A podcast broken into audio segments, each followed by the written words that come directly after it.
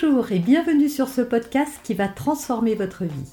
Je suis Noémie de Saint-Cernin, je suis coach certifié RNCP, auteur de plusieurs livres best-sellers, conférencière, formatrice en développement personnel et en parentalité, référente pour les médias, entrepreneuse, épouse et maman de trois enfants. Ce podcast, je partage avec vous chaque semaine des outils, des conseils et des clés concrètes pour vous aider à vous libérer de vos blocages, à améliorer vos relations, à mieux gérer vos émotions, à remettre du sens dans votre vie, à retrouver énergie et positivité et bien d'autres choses encore afin d'obtenir la vie qui vous fait rêver.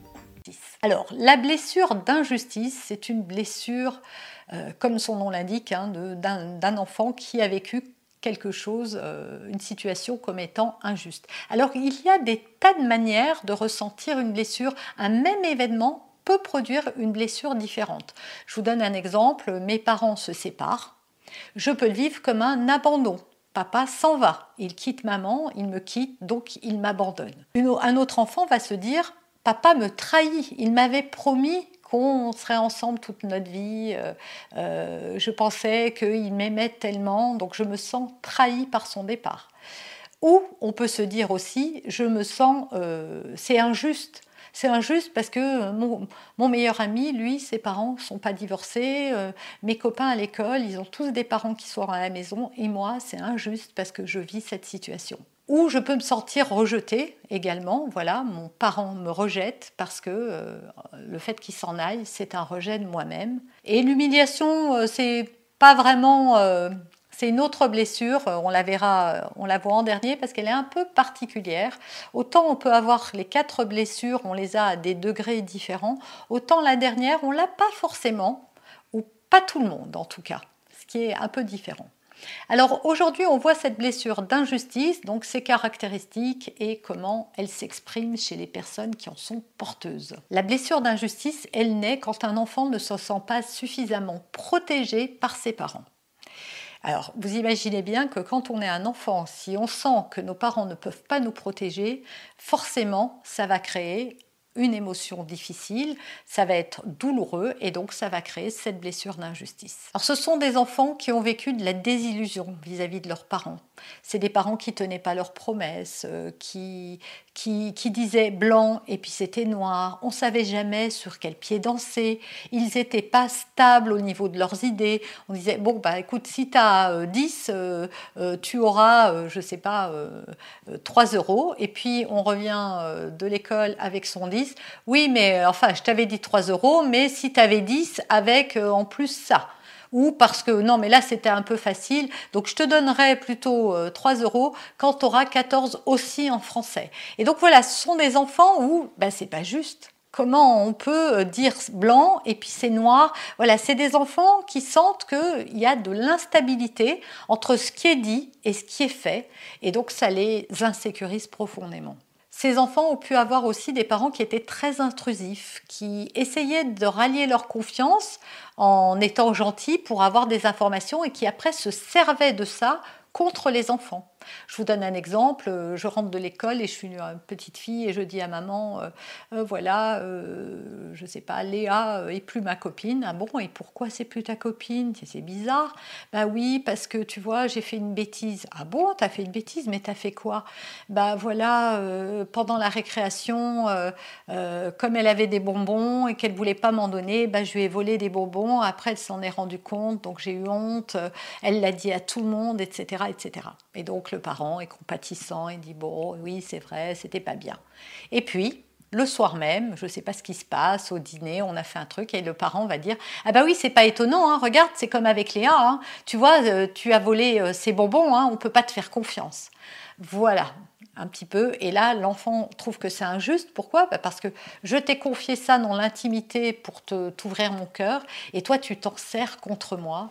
Donc c'est injuste, profondément injuste. Mais on pourrait le vivre aussi comme une trahison. Hein. Il y a quelques similitudes entre l'injustice et la trahison. C'est vraiment la perception de l'enfant à ce moment-là. Il a aussi souvent, comme la personne qui vit de la trahison, des parents qui sont manipulateurs, voilà, où c'est pas clair, encore, une fois, où il n'y a euh, pas de congruence entre ce qu'on dit, ce qu'on fait, ce qu'on exprime. Voilà, l'enfant ne sait jamais tellement sur quel pied danser. Alors ces personnes, comme toutes les autres, portent un masque, c'est le contrôle. La trahison, ça va être le perfectionnisme.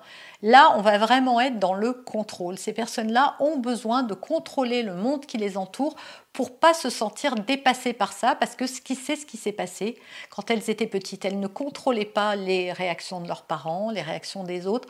Donc là, elles ont besoin de mettre du contrôle dans leur vie. Alors ces personnes-là, elles sont épouvantables pour les autres parfois, parce que vraiment, elles exercent un contrôle très fort, mais sur leurs enfants, leurs partenaires, leur vie à elles, leur poids même.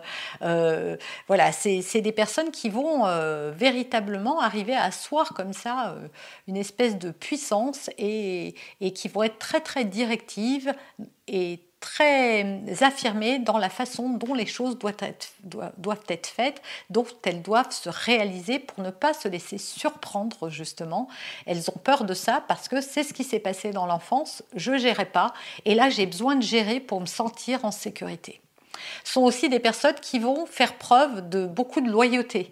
Parce que justement, ce sentiment d'injustice est tellement fort qu'elles ne veulent pas le faire vivre. Donc ce sont des personnes très loyales à qui on peut se confier, on peut leur donner nos pires secrets, elles vont, ils seront bien gardés.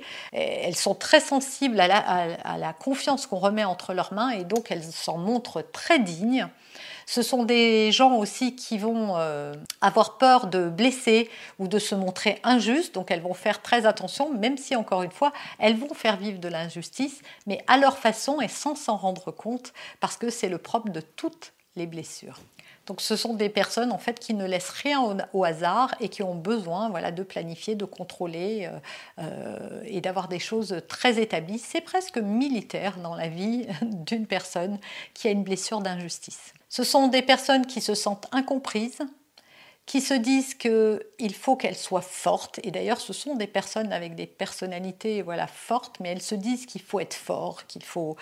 Parce que c'est ce qu'il fallait qu'elles fassent quand elles étaient petites pour survivre à ce contexte euh, qui émotionnellement était douloureux. Et ce sont des personnes qui aussi ont besoin, ne croient que ce qu'elles voient d'une certaine manière. Voilà, elles ont besoin de, choses tangibles pour adhérer à, des idées ou autres. Leur peur principale, bah, c'est de lâcher prise, hein, parce que quand on est dans le contrôle, justement, on lâche pas. Et donc leur, leur, leur principale peur, c'est de, de perdre le contrôle sur les choses et donc pour elles d'être dans une instabilité. Elles ont l'impression que si elles ne contrôlent plus rien, le monde va s'écrouler euh, et il va leur arriver que des ennuis, ce qui n'est pas vrai parce qu'il leur arrive déjà des ennuis comme à tous les êtres humains et c'est pas parce qu'elles contrôlent qu'elles arrivent à, en avoir moins, mais c'est l'idée qu'elles ont, en tout cas c'est comme ça qu'elles fonctionnent et c'est une croyance. Leur émotion principale est la colère, à l'instar de, de la blessure de trahison. Voilà, ce sont des personnes qui vont être colériques mais dès qu'on va euh, les contrarier, encore une fois, comme elles ont besoin de contrôler, dès que on va venir se mettre dans l'engrenage, voilà, c'est des personnes qui, vont être colériques, qui réagissent souvent au quart de tour, qui sont assez impulsives, euh, euh, on dirait d'elles qu'elles sont sanguines. Leur besoin principal, c'est de se sentir en sécurité, en confiance. Et leur défi majeur, ben, c'est ce dont elles ont peur, hein. c'est vraiment de lâcher prise, c'est vraiment de comprendre qu'elles ne sont pas obligées de tout contrôler, qu'elles ne sont pas obligées, même si c'est ce qu'elles croient, elles se disent que si elles sont pas là, que si c'est pas elles qui tiennent les rênes, tout va partir à volo. Non, bah justement, ça ne sera pas parfait. Ce n'est pas parce que les autres ne font pas comme elles qu'elles ne font pas bien, mais il va falloir qu'elles apprennent à lâcher prise, à déléguer, à faire confiance, à lâcher du lest, et surtout sans imposer de contrôle. Parce que ça peut le faire. Hein. Bon, bah oui, je te laisse aller chez ton ami, mais j'appelle la maman avant, je viens te déposer, je reviens te chercher à telle heure, tu me dis tout ce que tu as fait, tu m'appelles si ça va pas. Non, ça va être vraiment, alors bien sûr, il ne s'agit pas de, tout lâcher, hein, mais d'arriver quand même à mettre plus de légèreté. Voilà, c'est vraiment ça le mot que je cherchais, plus de légèreté dans sa vie, parce que franchement, c'est épuisant quand on a une blessure euh, d'injustice parce que le contrôle est épuisant, puisque de toute façon, quoi que l'on veuille contrôler, on ne contrôlera jamais jamais rien. Vous avez aimé cet épisode? Abonnez-vous pour être informé de toutes mes futures publications. Laissez un avis 5 étoiles sur la plateforme que vous utilisez et un commentaire afin de m'aider à diffuser mes graines de conscience et de bienveillance à d'autres personnes. Vous pouvez aussi, si vous en avez envie, partager ce podcast à vos amis. Merci, merci d'avance pour votre soutien. Pour aller plus loin, vous pouvez me retrouver sur ma chaîne YouTube, mon site internet et mes réseaux sociaux. Ils portent mon nom, Noémie de Saint-Cernin. Et si vous souhaitez aller plus loin et vous faire accompagner, venez rejoindre mes programmes de coaching et mes accompagnements. Tout est indiqué sur mon site internet www.noémie-de-saint-cernin.com dans la rubrique Mes coachings et formations. Vous pourrez également télécharger gratuitement les coffrets cadeaux que j'ai spécialement concoctés pour vous. À très bientôt